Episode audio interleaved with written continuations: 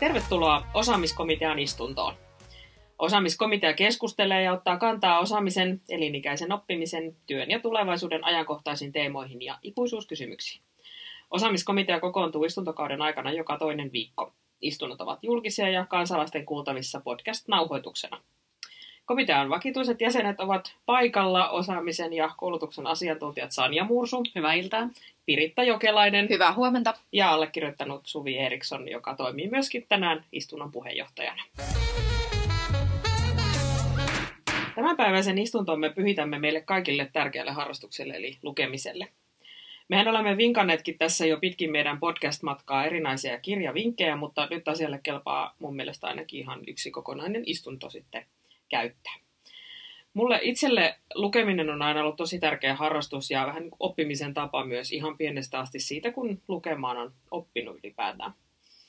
Silloin ihan pienenä niin musta tuntuu, että mä asuin myös lähinnä kirjastossa. Silloin kun en ollut hevostallilla, niin oli kirjastolla. Ja jos mua ei kotona näkynyt, niin mä en edes muista, kuinka monta kertaa äiti soitti kirjastoon, että onko, onko meidän Suvi siellä. Ja muistan erittäin hyvin, mikä oli mun Pernion kirjaston ö, kirjastokortin numero, jolla mä lainasin kirjoja. Että se oli niin jotenkin mulle semmoinen maailman tärkein paikka. Onko teillä ollut tämmöisiä nuoruuden kokemuksia? Mä muistan vieläkin lapsuudesta siis ihan tarkkaan, että missä siellä niin kuin Posion kunnan kirjastossa, niin missä oli mitkäkin kirjat. Mm-hmm. Mä olin semmoinen vähän heppatyttö, niin mä luin toki niin kuin heppakirjoja paljon, niin mä muistan tasan ne Merja Jalon kirjat, ne oli siinä se hyllyssä ja vielä vasemmalla puolella siinä käytävällä keskihyllyllä. Ja sitten niin kuin myöhemmin tietyt kirjat, niin muistan tasan tarkkaan, että mistä ne löytyi, kenenkin kirjailijan teokset, että, että on ehkä muutaman kerran niitä reittejä tullut kuljettua. Joo. Mulla on, on, on samanlaisia kokemuksia, että muistan todella hyvin sen lasten ja nuorten osaston, että missä oli mitkäkin kirjat. Ja mulla oli myös semmoinen tapa, että kun ö, koulussa oli tiettyjä aineita, jossa oli semmoiset kirjat, jossa oli enemmän niin kuin tarinoita ja tekstiä, niin kuin vaikka uskonto ja historia ja muu, niin mulla oli tapana lukea ne kirjat suunnilleen heti, kun ne saatiin koulusta silloin kouluvuoden alussa, ja sitten mulla saattoi olla tunnella loppujen lopuksi vähän tylsää, kun mä olin ehtinyt jo lukea ne kaikki kirjat, ja ei ollutkaan mitään uutta luettavaa. Mutta että on, lukeminen on ollut tärkeä oppimisen tapa kyllä jo ihan siitä lähtien, kun ensimmäiset Asterixit on luettu. Kyllä, eli täällä on nyt niin kuin kirjaston ja lukemisen ystäviä kolme kappaletta päällä ja, ja tot, päällä, paikalla. Ja tota, siksi mä oon ainakin tosi innostunut tästä meidän tämän kerran teemasta ja tosi kiva teidän kanssa jutella tästä. Tota, me käytetään tänään tämä meidän istunto siihen, että me kaikki kolme esitellään meidän yksi, yksi kirja, joka on tehnyt meihin vaikutuksen tässä niin kuin ehkä viime aikoina kuitenkin. Kirjakerhojakso. Kyllä, kyllä. Ja sitten vähän käydään keskustelua niistä kokemuksista ja näkemyksistä. Ja saatetaan, jos vähän aikaa jää, niin puhua tästä lukuharrastuksesta vielä tuossa lopummankin kerran sitten uudestaan. Mutta tota, ei muuta kuin kirjoihin käsiksi. Ja sitten mennään. Aloitetaanpa Sanja. Kerropa sinä, minkä kirjan sä toit mukaan. No, mä toin mukana tällaisen kohtuu tuoreen kirjan tältä syksyltä. Tämä on nimeltään Työelämän kapinaaliset totuuksia kellokorteista ja kahvihuoneista. Tämä on ehkä tähän omaan arkityöhönkin sillä tavalla kytkeytyvä kirja. Ja tämän on kirjoittanut kuusi vaikuttamisen ja esimiestyön ja ehkä viestinnän ammattilaisia. Ja tämä on tämmöinen opas 2020-luvun työelämään ja työpaikoille – ja tota, nämä kirjoittajat, eli Milla Halme, Jenna Karas, Katri Manninen, Kirsi Marttinen, Armi Murto ja Maria Teikari, jotka on perustanut tämmöisen 6 kautta 6 kollektiivin, niin he lähestyvät tässä kirjassa erilaisia työelämän kysymyksiä aina niin kuin fyysisistä työskentelytiloista ja johtamisesta ihan semmoisiin laajoihin työelämäteemoihin ja kysymyksiin, kuten työssä jaksamiseen ja arvoihin, tasa-arvoon liittyviä asio- niin kuin liittyvistä näkökulmista. Ja mä sain tosi mieluisan tehtävän, kun mä ihan juuri silloin, kun tämä kirja julkaistiin, niin mä sain tehtäväksi tehdä tota, kirja-arvostelun mun työpaikan lehteen tästä. Mikä oli se, yes, heti sain tuoreena kirjan käsiini. Ja tota, tämä oli kyllä niinku tosi semmoinen ilahduttava, tosi hauska, huumorin sävytteinen ää, opas ja semmoinen keskustelun avaus, jonka tyyli oli tosi virkistävää ja letkeä, mutta kuitenkin sen niinku huumorin takana on, on semmoinen vahva viesti siitä, millaisia muutoksia johtamiseen ja, ja työkulttuuriin ja työelämän rakenteisiin me tarvitaan. No, mäkin itse asiassa luin ton kirjan, tai itse asiassa kuuntelin sen. Ää, tota, minkälaisia juttuja sulla jäi ehkä niinku päällimmäisenä mieleen tälleen niinku oman työn tai oman elämän näkökulmasta kiinnostavina? No mä nostasin siitä ehkä kaksi asiaa. Toinen, toinen liittyy työskentelyympäristöihin ja toinen johtamiseen. Nämä oli sellaista, joita mä jäin siitä kirjasta pohtimaan. Toinen se työympäristöihin liittyvä oli ihan tämmöisiin niin fyysisiin työtiloihin, miten niitä hyödynnetään, miten ehkä voidaan parantaa sitä viihtyisyyttä ja sitä, sitä sellaista niin olemista siellä työpaikalla. Ja ähm, siinä oli, niin kuin korostettiin myös sitä, että miten aika paljon meillä panostetaan siihen, että ne aulatilat ja ja kulmahuoneet on viihtyisiä, mutta ei välttämättä just niin paljon sit niihin tiloihin, missä ihmiset eniten viettää aikaa, ne työhuoneet tai edes kahvihuoneet. Ja tota, se oli, joo, se oli sellainen mielenkiintoinen pohdiskelu siitä niin kuin niistä työtiloista ja aika eri lailla kattelee nyt mm. myös sit monia toimistotiloja. Mm. Joo, mun mielestä siinä oli kans oli niin kuin kiinnostavaa just toi viihtyisyysnäkökulma. Sitten mä mietin niin kuin ehkä toisena näkökulmana myöskin sitä, että sit ihmisillä on kuitenkin sen oman keskittymisen ja sen semmoisen niin tehokkaan työnteon osalta aika erilaisia tarpeita ehkä tiloille, niin sitten ehkä juuri siitä vähän niin kuin jatkonäkökulmana se, että kun mun mielestä nyt on alettu puhumaan myöskin kognitiivisesta ergonomiasta, että työ on järjestetty sillä tavalla, että se on niin kuin su- sujuu ja ei ole niin kuin paljon semmoisia niin itse kullekin häiritseviä tekijöitä, ja nämähän on semmoisia kysymyksiä, joihin voidaan myös työtiloilla paljon Joo, vastata. Se on totta. Toi, mä mietin kanssa siinä ennen kaikkea sitä niin kuin työtilaa oppimisympäristönä, millä tavalla se pystyy ehkä niin kuin tukemaan sitä vuorovaikutusta ja toisilta oppimista ja yhdellä, yhdessä tekemistä, taikka sitten pahimmoille estää sitä. Kyllä. Ja sitten se toinen näkökulma liittyy siihen johtamiseen ja ehkä niin kuin siihen tulokulmaan, että, että loppujen meidän yhteiskunnassa tai Suomessa meillä aika vähän arvostetaan sitä johtamista niin kuin ammattina. Siihen ehkä niin kuin panostetaan kohtuullisen vähän mm. siihen nähden, miten merkittävä se on sen niin kuin työn tekemisen ja työn sujuvuuden ja, ja hyvän työelämän kannalta.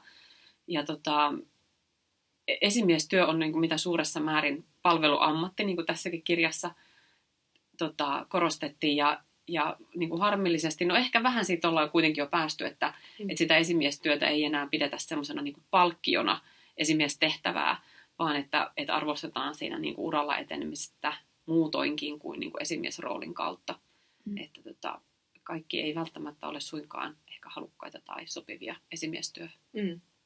Niin mä mietin sitä, että, että ei välttämättä olekaan kaikki sopivia, se on ilman muuta selvä, mutta mun mielestä on myös tosi tärkeää korostaa sitä, että sitäkin voi oppia. Totta. Että mm. nekin on taitoja, joita sit voi, voi harjoittaa. Tietysti meillä on johtamiskoulutusta esimerkiksi korkeakouluissa ollut vähän niin kuin aina, tai oletan, että on mm-hmm. ollut, mm-hmm. mutta et se, että, että siihenkin varmaan vähän niin kuin uusiakin muotoja nyt tässä, me ollaan paljon puhuttukin tästä korkeakoulujen tarjonnasta jatkuvaan oppimiseen liittyen, niin ei, teki, ei tee ollenkaan huonoa tarjota ihan uusiakin niin kuin johtamiskoulutuksen muotoja ja esimiestaitoihin osaamista. Se on ihan totta. Ja kyllä mun mielestä on niinku ihan juuri mitä, mitä niinku Suvi sanoi tästä, että et, johtaminen on semmoinen taito, jota voi oppia, niin sitten myöskään se, että et, et, et, niin kuin, että jos itse mahdollisesti kiinnostaa ne johtamistehtävät, niin ei myöskään tarvi ajatella, että täytyy sopia johonkin tiettyyn muottiin, mm. vaan niin kuin, että ne taidot on opittavissa, mutta se ei tarkoita sitä, että sun täytyy itse jotenkin muuttua semmoiseksi johtajan stereotyypiksi, vaan että, että hyvin monenlaiset ihmiset voi olla hyviä johtajia, mutta että se vaatii vaan niin kuin panostamista sitten semmoisiin avainosaamisiin, jotka sitten tekee hyvän johtajan. Sitten Piritta, mitäs, minkälainen kirja sulla on mukana? No mulla on äh, ehkä vähän tähän äh, työelämän ja oppimiseen vähän eri näkökulmasta. Mä tota, bongasin tuossa loppuvuodesta äh, viime vuoden puolella, vai olisiko se ollut itse keväällä, äh, tämmöisen kuin Matthew Walkerin, äh, hän on neurotutkija ja kaikkea muuta hienoa, niin hänen tämmöisen kirjan kuin Miksi nukumme. Ja äh, oli ehkä nukkumiseen liittyen jonkun verran ennakkotietoa, koska mä oon, oon niin viime aikoina lukenut aika paljon kuitenkin niin aivoihin ja niiden toimintaan liittyviä juttuja, mutta tämä kirja oli semmoinen todella kokonaisvaltainen ja, ja siinä oli niin kuin todella laajaan tutkimuspohjaan perustuva niin kuin kattaus unen merkityksestä ihmiselle hyvin monesta eri näkökulmasta. Ja ehkä niin kuin aikaisemmin on itsekin tullut ajateltua, että, uni on, että se on union fyysisen levon aikaa, mutta että muuten aika semmoinen offline-tila, niin oli niin kuin itsellekin niin kuin havahduttavaa se, että kuinka paljon niin kuin aktiivista ja elintärkeää toimintaa ihmiskehossa ja erityisesti aivoissa tapahtuu unen aikana. Ja se oli semmoinen niin kuin, semmoinen asia, joka kovasti herätti ajattelemaan sitä, että miten itse suhtautuu uneen ja kuinka, sit, kuinka priorisoi eri asioita suhteessa uneen. Niin täytyy sanoa, että ei, ei kyllä tämän kirjan jälkeen ei kauheasti tee mieli tota, uhrata y- hyviä yöunia työn tai vaikka sarjamaratonien takia, että kun, kun saa sen käsityksen siitä, kuinka monella eri tavalla uni vaikuttaa ihmisen hyvinvointiin ja nimenomaan myöskin siihen niin kuin aivo, aivojen suorituskykyyn ja toimintaan. Niin, se aivojen suorituskyky ja oppimiskyky on itse asiassa aika tiiviisti yhteydessä. Oliko siinä jotenkin niin kuin tähän, tähän perehdytty tai jotain? Joo, siinä oli, oli oppimisesta. Mä poimin tuossa muutamia näkökulmia. Siis, äh, se on varmaan niin kuin ehkä semmoinen tutumpi ilmiö on siis se, että et unihan vakiinnuttaa muistijälkiä. Eli niin kuin käytännössä tallentaa semmoisia päivän aikana opittuja asioita aivoihin pysyvämmin. Ja se itse asiassa uni auttaa pelastamaan jopa sellaisia asioita, jotka heti sen oppimistilanteen jälkeen ei ole palautettavissa mieleen. Eli semmoisia, jotka jää vähän niin kuin sen oppimispäivän aikana jääkin sinne niin kuin piiloon itseltä, mutta sitten unen aikana ne saattaakin tallentua kuitenkin aivoihin, eli oppii enemmän kuin ehkä niin kuin uskoo oppineensa, mikä oli mun mielestä tosi jännittävää. Mutta se, mikä on ehkä vähän semmoinen semmoinen kulma, jota sitten taas unen ja oppimisen osalta ei ole ehkä ihan niin tuttu, niin se, että uni myös palauttaa oppimiskykyä seuraavaksi päiväksi. Eli kun se, samalla kun se siivoaa sieltä lyhytkestoisemman muistin puolelta pitkäkestoiseen muistiin sellaisia päivän aikana opittuja alueita, niin se samalla myös siivoo ja tyhjentää sitä lyhytkestoista muistia sillä lailla, että sinne on sitten taas tallennettavissa uusia asioita seuraavana päivänä, eli se elvyttää oppimiskyky. Ja se oli ehkä sen tyyppinen, mikä ainakin itselle oli niin kuin aivan uusi juttu. Ja onhan niin kuin, sitten taas oppimisen ja työn näkökulmasta ihan hyvä muistaa tosiaan se, että, että niin kuin huonosti tai liian vähän nukkuneet ö, ihmiset on yleensä on, niin kuin, on niin kuin vähemmän luovia ja ongelmanratkaisu on vaikeampaa kuin ihmisille, jotka on nukkunut hyvin tai riittävästi. Ja nämä on ihan sen tyyppisiä asioita, jotka vaikuttaa sitten jo siihen toimintakykyyn ihan jokapäiväisessä työelämässä tosi hyvä keskustelu tämmöisen niin kuin ihan jumalattoman aikaisen aamun jälkeen, että, että tota, aivan liian vähän unta ja aivan liian aikainen aamu tämmöiselle huonolle aamuihmiselle. Mutta mulla tota, ähm, tuli tästä mieleen, että kun mulla yleensä toimii, mä en ole hirveästi siitä ehkä välttämättä puhunutkaan, mutta mulla toimii esimerkiksi, jos mun pitää pitää joku esitys, työaiheinen vaikka joku vaativakin esitys tai pitäisi jotenkin osata ytimekkäästi puhua jostain jostain vaikeistakin asioista, niin mulla auttaa se, että mä kertaan sen esityksen pääkohdat ihan just ennen nukkumaan menoa. Ja, ja sitten mä oon kuitenkin kuullut, että se ei välttämättä olisikaan niin fiksua, että, että silloinhan tietyllä tavalla voi jäädä semmoiseen vähän niin kuin johonkin välitilaan, että ei nukukaan sit kunnolla rauhallisesti. Mutta mulle se auttaa kyllä, että yleensä silloin aamulla sitten on siitä esityksestä esimerkiksi jotenkin huomattavan rauhallinen olo. Ja tuntuu, että se on todellakin jäsentynyt siinä yön aikana ihan jotenkin uuteen asentoon siihen tarvittavaan semmoiseen esitystilaan, jossa voi rennosti sitten asiasta puhua. Ja se on, niin kuin, että nämä voi, ihmiset varmaan voi tässä ehkä vähän poiketa, mm. että miten, miten sitä tota, par, itselle parhaaksi on, on toimia tässä. Mm. Mulla, mulla taas ehkä ei toimi, että mulla on selkeästi niin kuin tosi herkästi tulee uniin se, mitä mm. mä illalla luen. Että mä, mä näen hyvin semmoisia eläväisiä mm. unia ja sitten mm. tavallaan niin eläväisiä, että se ei ole sitten semmoista syvää mm. unta. Että et, jos on lukenut jotain niin kuin Oslossa asuessa jotain Osloon sijoittuvaa hyvinkin hurjaa dekkaria tai, mm. tai tota noin niin, äh, sisällissotaan liittyvää kirjaa, niin kyllä on sitten niin kuin aika levotonta ollut se mm. seuraava mm. yö, että että tota, mun, mun täytyy niin kuin aika tarkkaan miettiä, mitä se lukeminen voi olla, että se ei niin kuin kovin paljon kiihdytä siihen yötä vasten. Se voi olla se ero, kato sitten, että jos mä luen jotakin koulutuspoliittista ö, esitystekstiä ja sä luet sisällissotaa, niin mulla ne koulutuspoliittiset seikkailut ei ole niin kauhean villejä ollut vielä toiseksi unissa. En tiedä, voi, tää ehkä mä en vaan nyt jotenkin hoksaa. Mutta se ero varmaan siinä sitten on, että sä... Siinäkin pitää olla varovainen, että mitä koulutuspoliittisia tekstejä lukee. kyllä, Se varmaan vaikuttaa just se, se vähän se semmoinen niin tunnelataus, mitä mm. siihen liittyy. Että mm. jos se on joku semmoinen, mikä herättää voimakkaasti tunteita tai, tai sitten vaikka työasioiden osalta, että jos on semmoinen asia, joka joka aiheuttaa stressiä syystä Joo. tai toisesta, niin sehän voi olla, että sit se tila niin kuin vaikuttaa siihen, siihen uneen, ja silloin vähän just se, että onko niitä oikeasti hyötyä lukea sit, tai niin kuin perehtyy vielä johonkin vielä ennen nukkumaan meno vai ei, niin se varmaan riippuu aika paljon just siitä, että mikä se oma semmoinen niin emotionaalinen niin kuin, reaktio niihin asioihin on. Mm. Niin, En, no tämä ei nyt perustu niin. kirjaan, tämä on vaan tämmöistä omaa keittiöpsykologin mutuilua.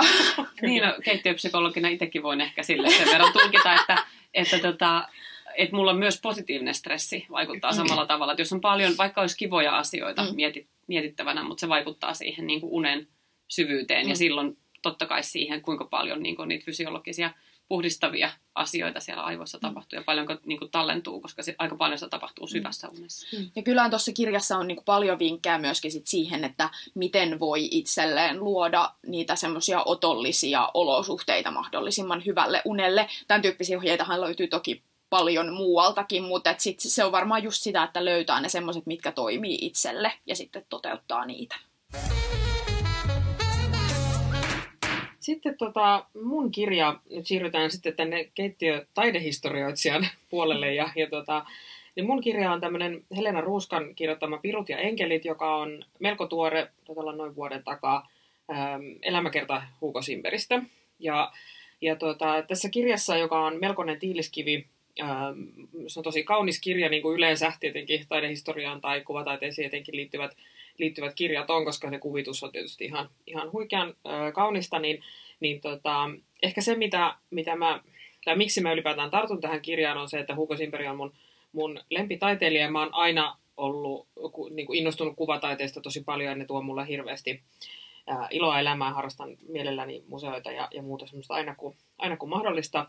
Ja tämmöiset taiteilija-elämäkerrat on aina mulle ollut kiinnostavia siksi, että, että etenkin tämän niin kuin ja hänen niin kuin aikalaistensa taiteessa, niin, niin se näkyy se persoonan ja, ja elämän vaikutus, jotenkin se heijastuu hirveän vahvasti siihen, siihen taiteeseen. Ja silloin on ihan älyttömän kiinnostavaa lukea jonkun toimittama kirja siitä, mitä tämän ihmisen elämässä on milloinkin tapahtunut ja mitkä sitten saattaa siellä taiteessa näkyä. Ja tämä kirja täydentää siis ihan todella hienosti sitä kokemusta, mitä saa, kun, kun Huukon taidetta katselee. Ja, ja tota, sitten tässä tuli myös niin kuin, tosi paljon uutta tietoa, semmoista, mitä mä en aikaisemmin tiennyt. Eli esimerkiksi minusta oli kauhean ihana, kun luin tästä kirjasta, että Hugo on käynyt mun kotipaikkakunnan, eli Perniön äm, keskiaikaisessa kivikirkossa tutustumassa holvien, kattoholvien maalauksiin silloin, kun hän on opiskellut tätä Tampereen tuomiokirkon kattomaalausprojektia varten, mikä heti tulee sitten semmoinen henkilökohtainen Mm. mm. kokemus, että no okei, Mm. että hän on käynyt siellä, siellä kirkossa, jossa mä oon sitten taas ollut turistioppaana niin kuin Mm. aika paljon myöhemmin, mutta jotenkin tämmöinenkin on mennyt mulla ohi aikaisemmin tämmöinen asia, vaikka hän on ihan mun lempitaiteilija. Öö, minkä takia sä päädyit ottamaan tämmöisen niin kuin, e- e- enemmän ehkä niin kuin sanota, just tämmöisen elämänkerta tai ehkä jopa kaunokirjallisuutta lähentelevän kirjan tämän oppimisteeman ympärille? Joo, se on kyllä kiinnostavaa, että silloin kun mietittiin, että mitä kirjoja, minkä kirjan haluaisi tähän tuoda, niin mä ensinnäkin se mun ensimmäinen ajatus oli, että voi ei, että, että, tota, että mitä, mä oon lukenut kauhean vähän viime aikoina. Ja, ja sitten se toinen kokemus oli, että no, että mä oon lukenut vähän, mutta tämä kirja on ollut sellainen, jonka mä oon tässä ihan lähiaikoina kuitenkin lukenut loppuun. Ja, ja se on mulle tuonut kauheasti semmoista inspiraatiota, iloa, herättänyt luovuutta. Se tuo mulle hyvän mielen, niin se vie vähän semmoiseen toisenlaiseen paikkaan. Että mä niin kuin sanoin, kun tekee päivätyökseen koulutuspolitiikkaa osaamisasioiden kanssa, ne on mulle hirveän rakkaita.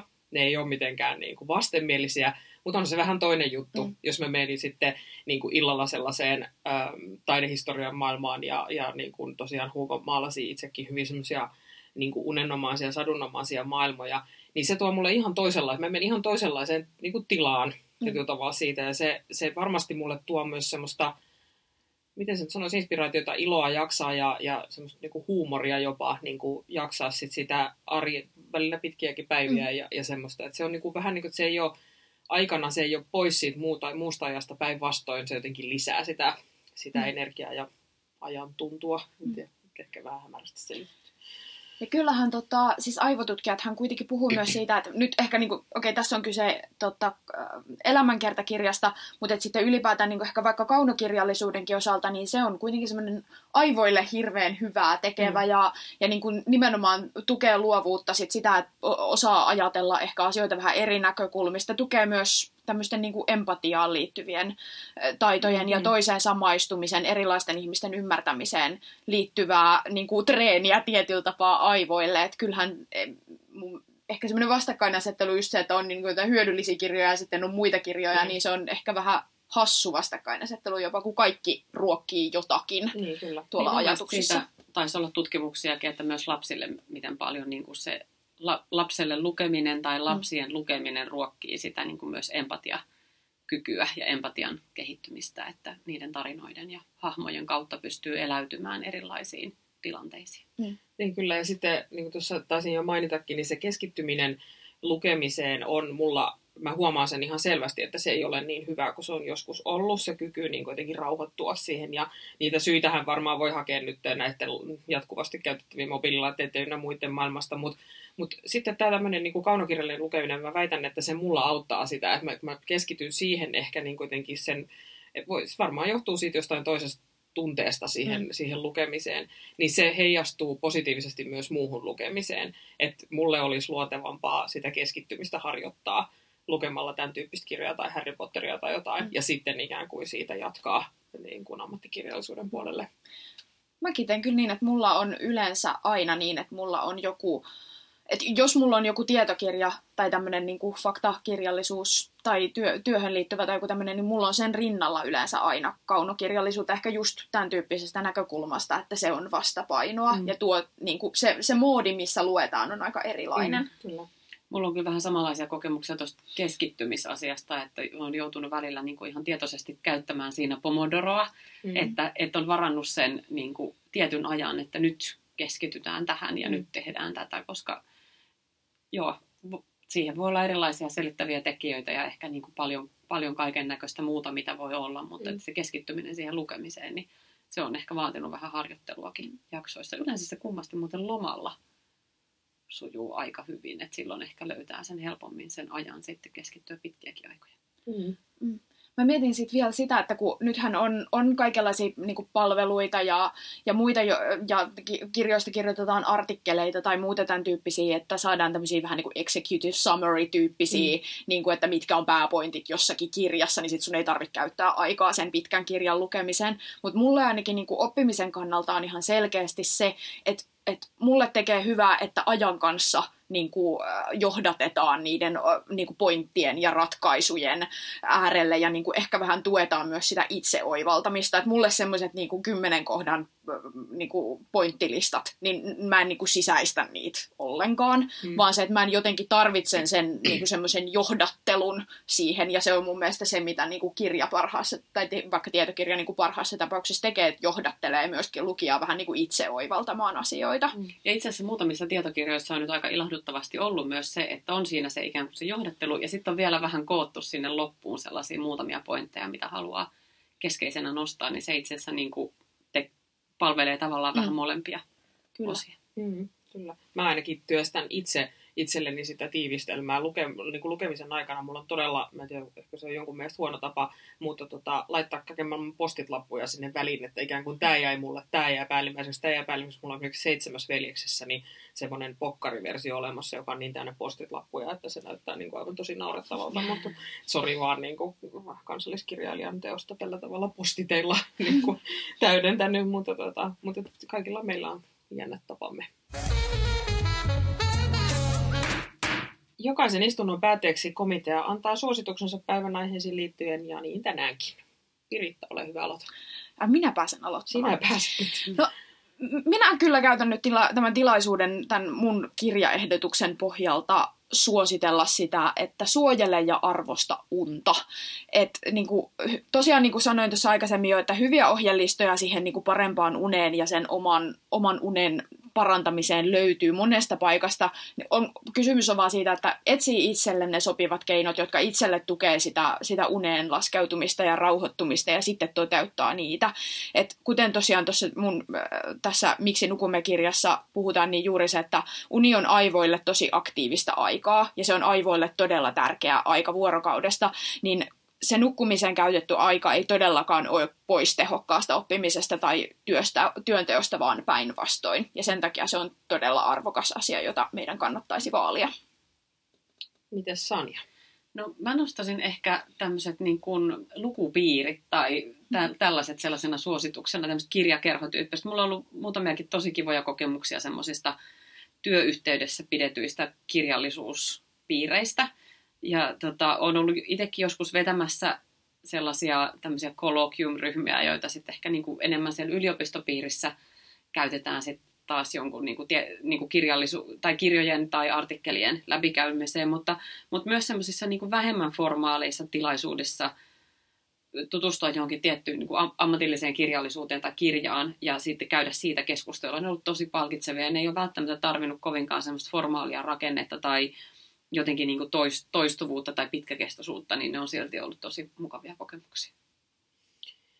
Joo, luontevaa jatko tuohon on se, ja se, että mä jatkan tätä mun kirjastointoiluani, eli mun suositus on, että hyödyntäkää ihmeessä ihmiset kirjastojen mahdollisuudet, kaikki ne koko aineistoineen, sisältäen siis kaikki digitaaliset aineistot myös, ja sitten myöskin kirjastot oppimisen tiloina, mistä me tässä vähän jo niin aikaisemmin puhuttiin, että miten tärkeää sellaiset niin kuin oppimista inspiroivat, inspiroivat tilat on. Me ollaan, ollaan nyt nauhoitettu täällä keskustakirjasto Oodissa, ja vaikka Oodista paljon puhutaan, niin ihan kaikki kirjastot on, on nyt tässä niin kuin suosituslistan kärjessä. Ja, ja sitten semmoinen ihan tosi konkreettinen asia vielä, että me ollaan joskus puhuttu tällä meidänkin porukalla siitä, että miten tärkeää olisi valmistumisen jälkeen korkeakoulut, korkeakoulusta valmistuville ää, säilyttää mahdollisuus käyttää kirjastoja ja aineistoja vähintäänkin mm. digitaalisia mm. aineistoja valmistumisen jälkeen, koska se olisi nyt ihan selkeä tähän jatkuvan oppimisen, ää, niin kuin, miten se nyt sanoisi, edistämiseen ihan semmoinen selkeä oma työkalunsa. Että tästä mm. ehkä voitaisiin Twitterissä jatkaa sitten vielä ihmisten kanssa, jos jollain on tietoa, että onko tässä edistytty mahdollisesti tai edistymässä jotenkin tämä asia. Ja Twitteristä puheen ollen tässä lopuksi vielä totean, että Keskustelua voi jatkaa tästä ja kaikista muistakin asioista meidän kanssa Twitterin puolella ja meidät löytää siellä komitean löytää tunnuksella että osaamiskomitea ja sitten meidät vakituiset jäsenet tunnuksilla Piritta J, Suvi Eriksson ja Sanja Murs. Komitean istunto on päättynyt.